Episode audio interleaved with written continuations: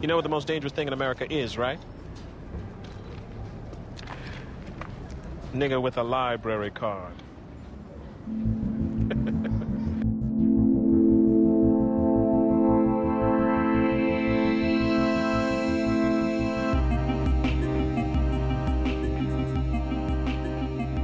This is the Most Dangerous Thing in America podcast, a show in which we read books by black authors and they're talked about by a black author. And you can listen if you are black or not black. That is okay. I'm in a good mood. I've had a long day, but I'm in a good mood because I was getting ready for this podcast. I clicked on a video of Biggie versus Supreme, which we'll get to. And it's hilarious. it's a trailer on YouTube, but the production value is so bad kind of reminded me of Smack DVDs, but um, more ridiculous. It's good. It's very good. We'll get to it in a moment. This week on the podcast, I'm reading. it's a very funny video. I'm reading Justin Tinsley's "It Was All a Dream: Biggie and the World That Made Him."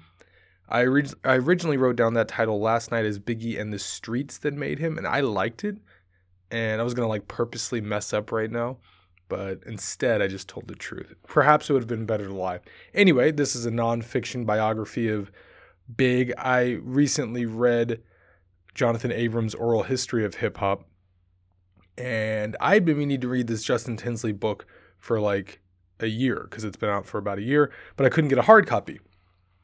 Then I came to America, back in America, and I was looking around for a hard copy and went to Barnes and Noble, and they didn't have it my local library didn't have it, so I finally bought one off of Amazon, and they still haven't sent it to me. So I had to get the ebook of this. Point being, it's been a long odyssey for this book, and it's a long book, and I'm really tired of ebooks. So I read the first seven chapters, and this is going to be a three part podcast. What I usually do with nonfiction books, I like to split it up.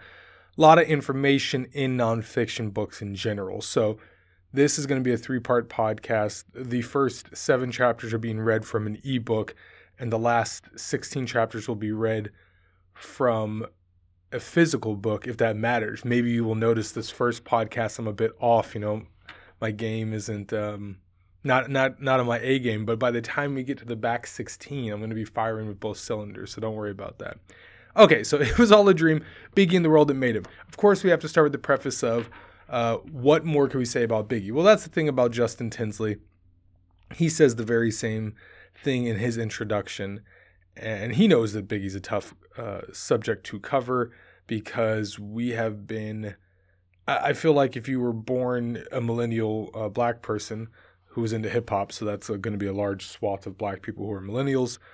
You know, Tupac and Biggie really are uh, the cultural figures you know, it, it would be weird to say that they are Malcolm and Martin, but like in a way, you know what I mean? Just occupying that level of space in your head. Not that they were doing the same things necessarily, but just occupying the same level of space in your head.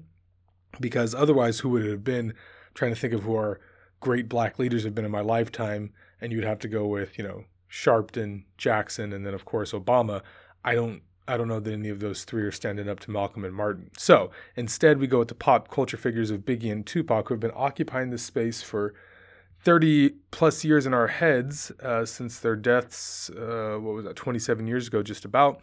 So everything's been said about Biggie. And I've actually skipped a ton of it because I was so, you know, like the documentary Unbelievable, which Tinsley talks about, the movie uh, which Tinsley references. Uh, his mother, Voletta Wallace's biography, I skipped it because I was there as this happened. So I figured I knew everything there was to know about Biggie. Now, I do not know everything there is to know about Biggie, and there are some things in this book that I did know that I'll point out in just a moment. But in order for Tinsley to deal with this problem of perhaps just rehashing old territory, he opens the book with a thesis. He says, in this book, we'll connect the dots that trace back to the 1960s and 70s and show, oh, uh, excuse me, we'll connect the dots that trace back to the 1960s and 70s and how legislation, systemic racism, and America's evolving fear of the black body transformed a generation's worth of lives. And I have to say, just as an immediate evaluation of the book, he makes good on that promise. He talks about a lot of things that factor into how Biggie became Biggie that have nothing to do with Biggie in the way that we think of something having to do with our individualized persons, right? So he talks about the crack epidemic, he talks about waves of immigration, he talks about the war on drugs, and he does frame it a lot. That being said, he doesn't over or underdo it. I think it's balanced just right because when you're coming to this book, you know, you really do just want to read about Big. If I wanted to read a book that was going to contextualize all of the black experience, let's just say the millennial black experience uh, and a little bit older, the Gen X slash millennial black experience. And as I say that out of my mouth, I kind of, whenever I hear Gen X, I just think of white people. Um, you know? I wonder how many black people call themselves Gen Xers for millennials, I think it's a bit different. And there's probably something there, something uh, to ruminate on a bit more. Perhaps I'll, I'll ruminate on it at, at, a different time. But any, at any rate, uh, if you wanted to read a book that was just about that, you'd go pick that up. But you don't really want that. What you want is a book about Biggie with a bit of contextualizing on the on the edges, just enough so you understand. Well, where did his mother come from and what neighborhood was he living in and what was going on at the time and why were there so many people doing this and what policies led to that. And Tinsley does a great job of giving us just enough of that information, which, again, I feel like if you're my age and black, you already know all this stuff, right? It was in the music. That's the other thing, too, um, about hip hop is that if you were a hip hop head and you were really paying attention, you got schooled by all hip hop. Doesn't have to be, as I've said many times before, it doesn't have to be Dead Prez and you know um, name your conscious rapper here. It can. It's in regular gangster hip. You know, NWA songs will school you about what's going on in uh, in the hood, or if you're not from the hood, like myself, in Black America, or just in being black in America in general. So if you are black and reading this book, I would imagine, and you're of age, you know, of my age, of a certain age, I would imagine that um, what Tinsley is laying out is all very familiar. If you're younger, okay, maybe not, but probably still, even then, if you're black, you know, because again, it's still in the music, and you still got fathers, mothers, brothers, sisters, cousins, uncles, aunts, etc., uh, schooling you about what it is. So Anyway, enjoy the contextualization. It's not too much. We do get mostly big. All right, now let's hop into the book itself. I'm not going to go chapter by chapter, uh, I'll go section by section. So the first seven chapters cover um, Big from conception until uh, he gets, until basically he meets Puff Daddy. He hasn't met Puff Daddy when I finished, so, but Puff Daddy has been, has entered the book. Puff Daddy also has an origin chapter we get to meet the kid who became the Puff. That doesn't work. Uh, so anyway, that's the first third of the book. I imagine the second third is the rise, and the the third is uh, the the final third is probably I don't know if you could call it a fall. You didn't really have a fall, but maybe the aftermath. So perhaps life after death. Bit on the nose. Okay, uh, so anyway, so instead of going through chapter to chapter, you know, I'll just hit some broad points. Basically, um, Big's mother, Voletta Wallace, met a dude and they conceived Big, and then the guy turned out to be married, so he's no good. And then so his mother was super dedicated to Biggie her whole life, and uh, all she, you know, she lived for Big and worked so hard and all of that and Biggie wasn't Biggie, you know, growing up. He was Christopher Wallace, very smart kid, bright kid, affable, loved to be on the stoop, liked the neighborhood and neighborhood peeps. And he met, there was a local jazz musician, Donald Harrison, who he befriended and learned about music about and stuff. And all that was cool. And then he basically hit his teenage years and was like, oh, I can make more money selling crack. And even though my mom does all this stuff for me, I would make more money selling crack. So that's, you know, basically what happens in the first seven chapters. Now, what I would like to do is talk about what I didn't know, what I liked, and uh, some author stuff. So that's that's basically it. And really, basically, I'm just going to be talking about what I didn't know. The what I like section is very short, probably just going to be that YouTube video. So here's what I didn't know. Big was a first generation American. this is crazy to me because I think somewhere, you know, I, I did know maybe possibly, you know, uh, perchance, perhaps that Big's mother was Jamaican. Okay, maybe I knew that. I would have just dismissed it anyway. I'd have been like, oh, she's from New York or whatever. You know, it would it doesn't hit the same because the Jamaican New York connection is so strong. I barely even think of it as like a as an immigration thing. Uh, although I should obviously, but then but then on top of that, uh, his father was also a Jamaican expat. So two things. One, you know, immigrants in hip hop, it's hardly ever talked about really, or at least when I was growing up, uh, certainly wasn't emphasized. And it was definitely a very closed thing. You know, hip hop was for black Americans specifically. It is interesting in the last week or so what with um, you know, Emmanuel Acho and uh, Van Lathan getting into an argument to hear this conversation that's been bubbling up over the last couple years about the difference between, let's say, ADOS, American Descendants of Slaves, and then um, uh, black immigrants who are either African or from the Caribbean. It is interesting to think that Biggie actually straddles both of those sides of the conversation, and I would have never, ever even thought about that, ever. And so that's one thing that's interesting about it. And then the second thing that's interesting is that Biggie uh, is yet another Jamaican.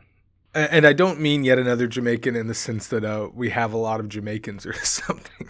I mean, he's yet another Jamaican that contributed to hip hop culture and not just contributed, like shaped it. Like, uh, you know, in the last podcast where we were talking about Jonathan Abrams' book, The Oral History of Hip Hop, The come up, Jonathan Abrams and the people he's interviewing are talking about.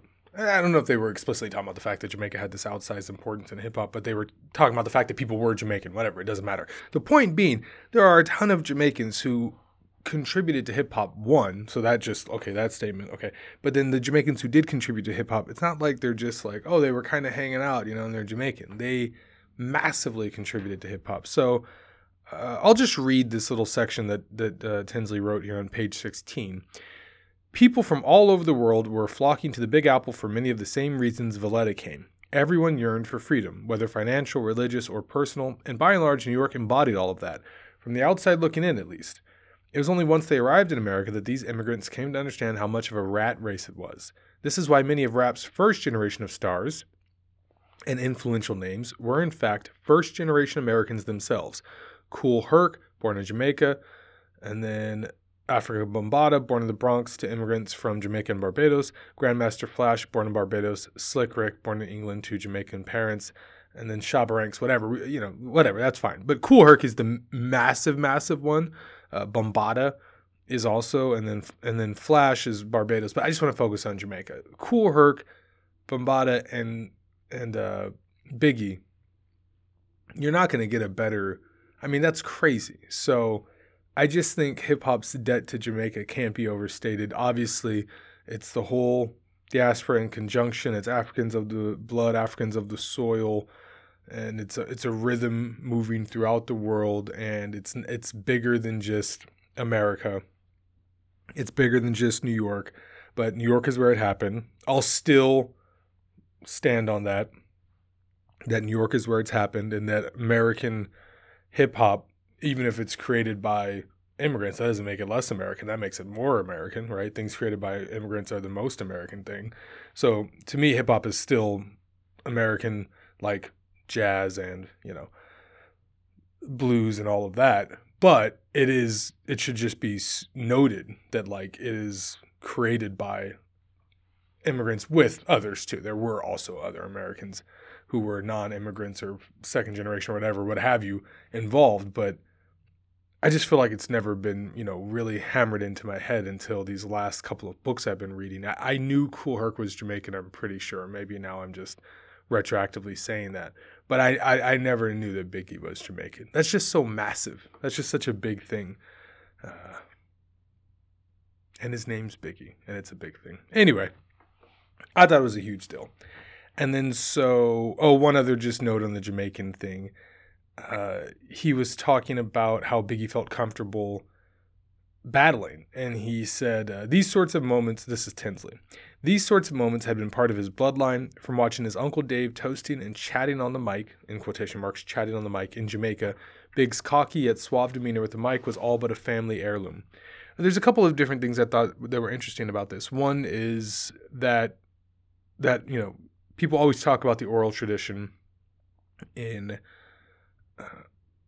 African American culture, African culture, Black culture, and you know sometimes I think it can be a little overstated by people who aren't in the culture, but by people who are in the culture, I'm fine with it. Of course, it's a lot. It's like a lot of things that are said about Black people, but at any rate this is just a really interesting idea that Big was in Jamaica watching his uncle, you know, talk on the mic in in that setting, and then coming back and just being like, "Oh, I know how to talk shit. I've been, I mean, one raised in Brooklyn, so okay, there's that. But two, I've been back in Jamaica too."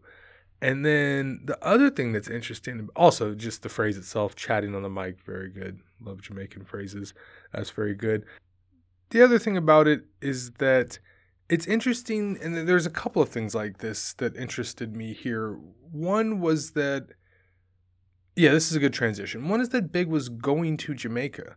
So, you know, when you're growing up poor, and so I, I want to be clear here. This is about being poor. This is not about being from Bed-Stuy. This is not about being from the projects. This is about being poor. Because you can be poor anywhere. To be poor but to be able to go abroad and visit family is an interesting thing. So you just flat out uh, there there's a couple of things at play here. One is that he was a only child. So that gives you more money to do stuff, right? You have more wiggle room. I'm saying this as a person who grew up with three siblings and didn't get on an airplane until I was 21. And because getting on an airplane is expensive. Leaving the country is expensive. Now, once you get to that country, you got family to stay with, and that country, the dollar converts nicely. Okay, fine, I get it, but still. So that's an interesting thing. And the other interesting thing was that Biggie didn't have to be out in the streets because his mother worked so hard. She gave him everything. You know, over and over again, the book talks about how he had all these video games and all of this and all of that. And so he didn't have to be selling crack like but the problem was is that from his vantage point where he grew up he saw other people out there and they were as you know many hip hop songs would tell you they were the rock stars right? They had the money they were flashing the cash. Not just like oh that's pretty good money he's got a nice solid job. He's got like you're talking about like $5000 a week. You see somebody making $5000 a week and you compare that with like an allowance from your mom in video games it's really not the same thing you know? So there is that aspect. But i think tinsley does a good point of pointing out that like you know he didn't have to be out there in them streets and he chose to be out there in those streets and he made it work for him but he didn't have to be. And uh, it's just an interesting thing to think about too with the flights to jamaica thing. You know what blows my mind about it is the concept of getting out of the hood for some people is so difficult to wrap their head around that you know they can't even they don't it just doesn't even happen you know? And the same thing is true for people who aren't from you know uh, uh, like the projects or something like that. If you just don't have money it's just hard to imagine traveling you know? And biggie got to travel early on in life and he had an opportunity to he was smart and he had opportunity to stay out of the streets but he got into those streets and so I I don't know. I just thought it was interesting. It's also kind of similar to tupac. When i was growing up i'd always assumed tupac was just like uh, you know there's that that Del tha Funkee Homosapien song super fiend. I always imagined uh, pac was like super thug. But he really wasn't you know? He went to a performing arts high school. Obviously his mother was a black panther. She's mentioned in the book too because their legacies are linked and and and so Pac didn't also have to be. Uh, I, I don't ex- actually remember Pac's uh, financial situation, but I do remember the anecdote, and I didn't uh, look this up, but my friend told me way back when, and I believe it's true, that Pac was trying to sell drugs and he was so bad at it, they were just like, don't, you can't, you don't even know how to do this correctly. So it's just interesting to think about like two guys who didn't have to be in the streets with Biggie. His mother was taking care of him and she was uh, providing for him, but he wanted more, so he got out on the streets. With Pac, he's this great performer and artist, and then he just came to embody this thing that I don't think exactly was him. You know, it's like almost like he became his character in Juice, but he wasn't his character. But anyway, this isn't this isn't a this isn't a Tupac biography. Oh, but so the reason I brought all this up was that on page thirty-seven, there's just a funny a funny thing that happened, and and, and um, it's in the documentary Bigger Than Life. And what happens is is that uh, Biggie lost a lost a ounce or something or whatever. So somehow he messed up some some kind of drug thing, and his mother came in and paid off the drug dealer for him. And this is in the documentary, and that's just kind of funny in a way. Like, I don't think I don't think that's what usually happens. I don't. I don't think your mother usually comes and and play and pays off to connect, but uh, unless it's a family business. Anyway, those are things I didn't know. I didn't realize that about Biggie. I, I knew that. I mean, obviously, his mother's been very vocal uh, since he died, and kind of before. So I knew that his mother was always in his life, but I didn't know the extent to which you know, he kind of, well, one, didn't know he was first generation American. Two, didn't know that he was able to travel a bit as a kid. And then three, I, I didn't know that he really didn't have to be in those streets. Again, you know, I guess in a way nobody has to be in the streets, but like in his situation in particular, you know, he, he really didn't have to. Um, but the lure of the streets was there. And uh, I think Tinsley does a good job talking about it, and we'll get to that in a, in a bit because I, I just want to talk about one more thing that I did not know, and that's the nomenclature. I had no idea that BIG standed for business instead of game. I feel like that's a backronym.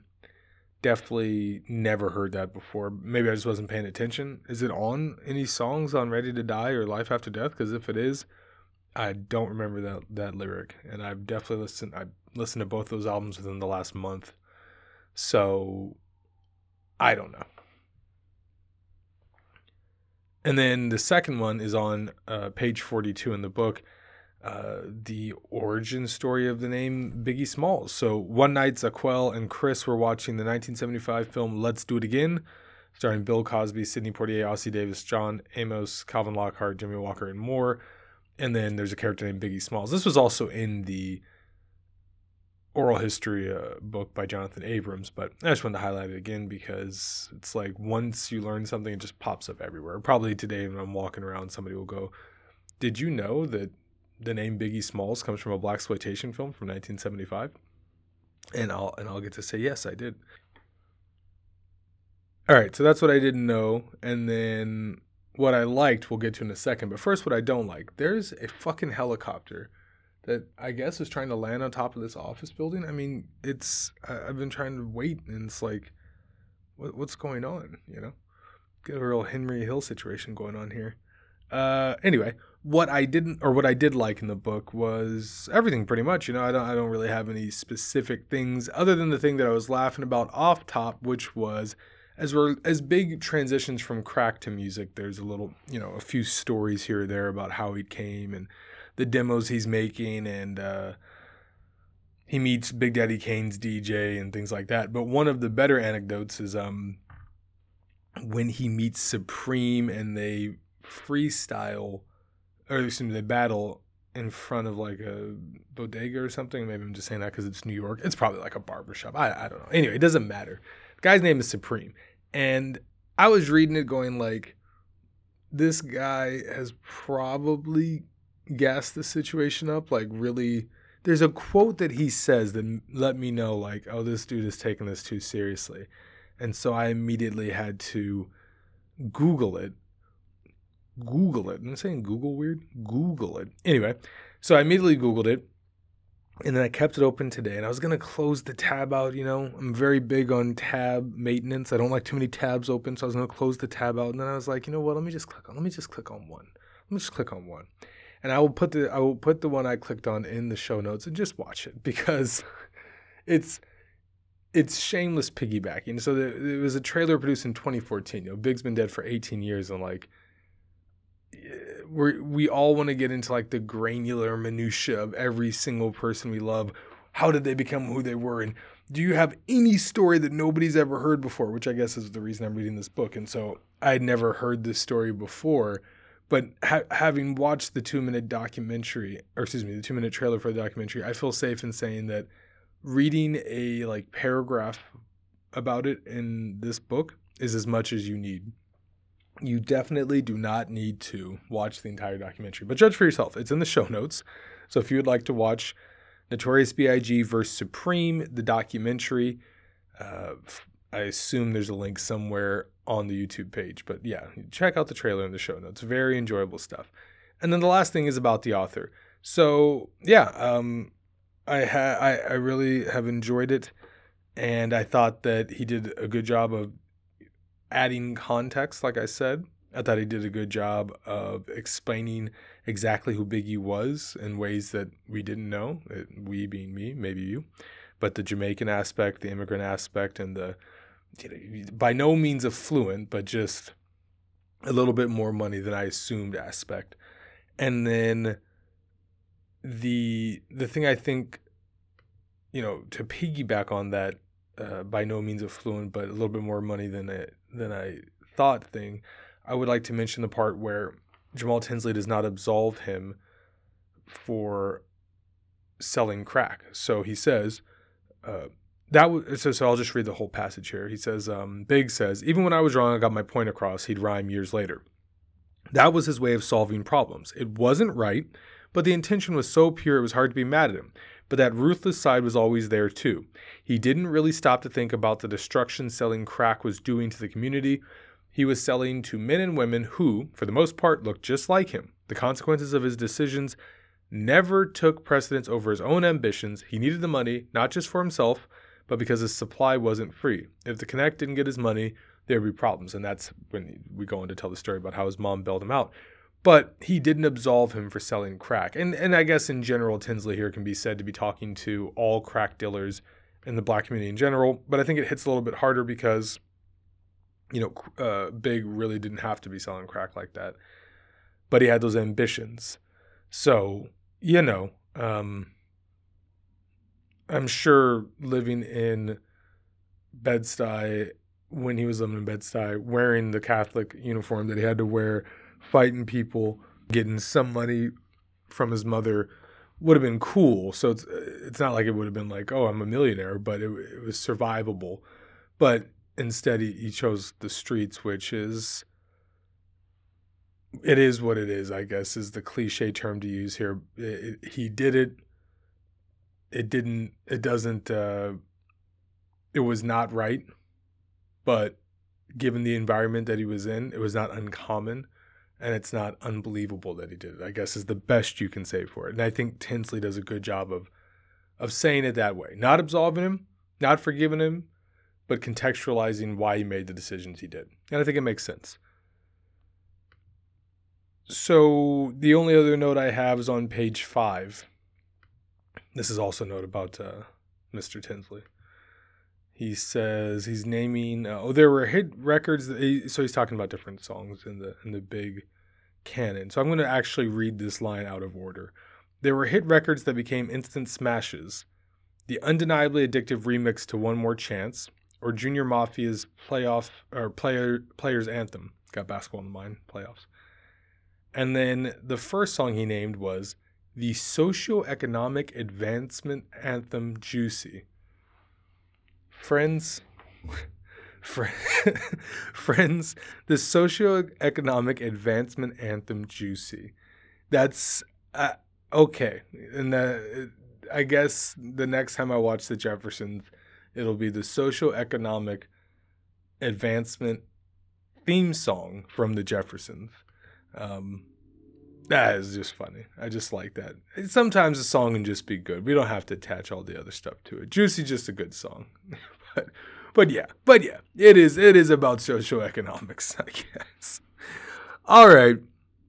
That's to do it short and sweet this week. We're under 30 minutes right now. This never happens. It's not to be under 30 minutes once we add everything in, you know. But as I'm recording it, looking at my software, it's under 30 minutes, really makes me feel good. So proud of myself, proud of all you for sticking in there. And I'll be back next week with parts two. I don't know why I pluralized it. I'll be back next week with part two. And I believe it will be next week, but it might be two weeks. So usually it's two weeks, but I might try to speed it up a bit and go next week. So yeah, let's commit to that now. Next week, part two, uh, the next eight chapters in the book, and yeah, um, please subscribe on Pocket Casts, iTunes, Spotify, uh, SoundCloud. Uh, check out the show notes to primarily to watch that YouTube video because it's funny. Follow me on Twitter. Uh, I will also I'm I'm on Instagram and TikTok now, but I've not posted a single picture or video. So Instagram, I'll post a a picture of a book or something, right? That's the thing to do.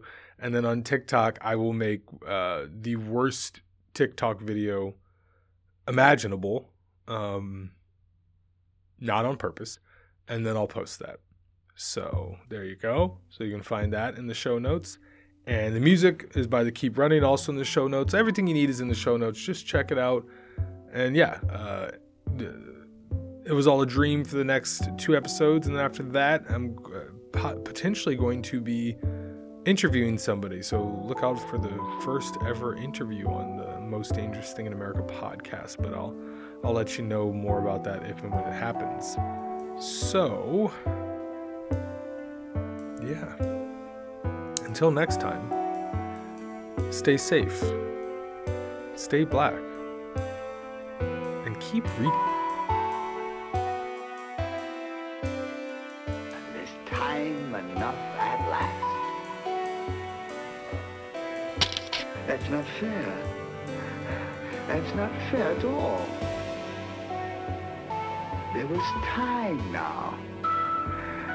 There was was all the time I needed. That's not fair. That's not fair.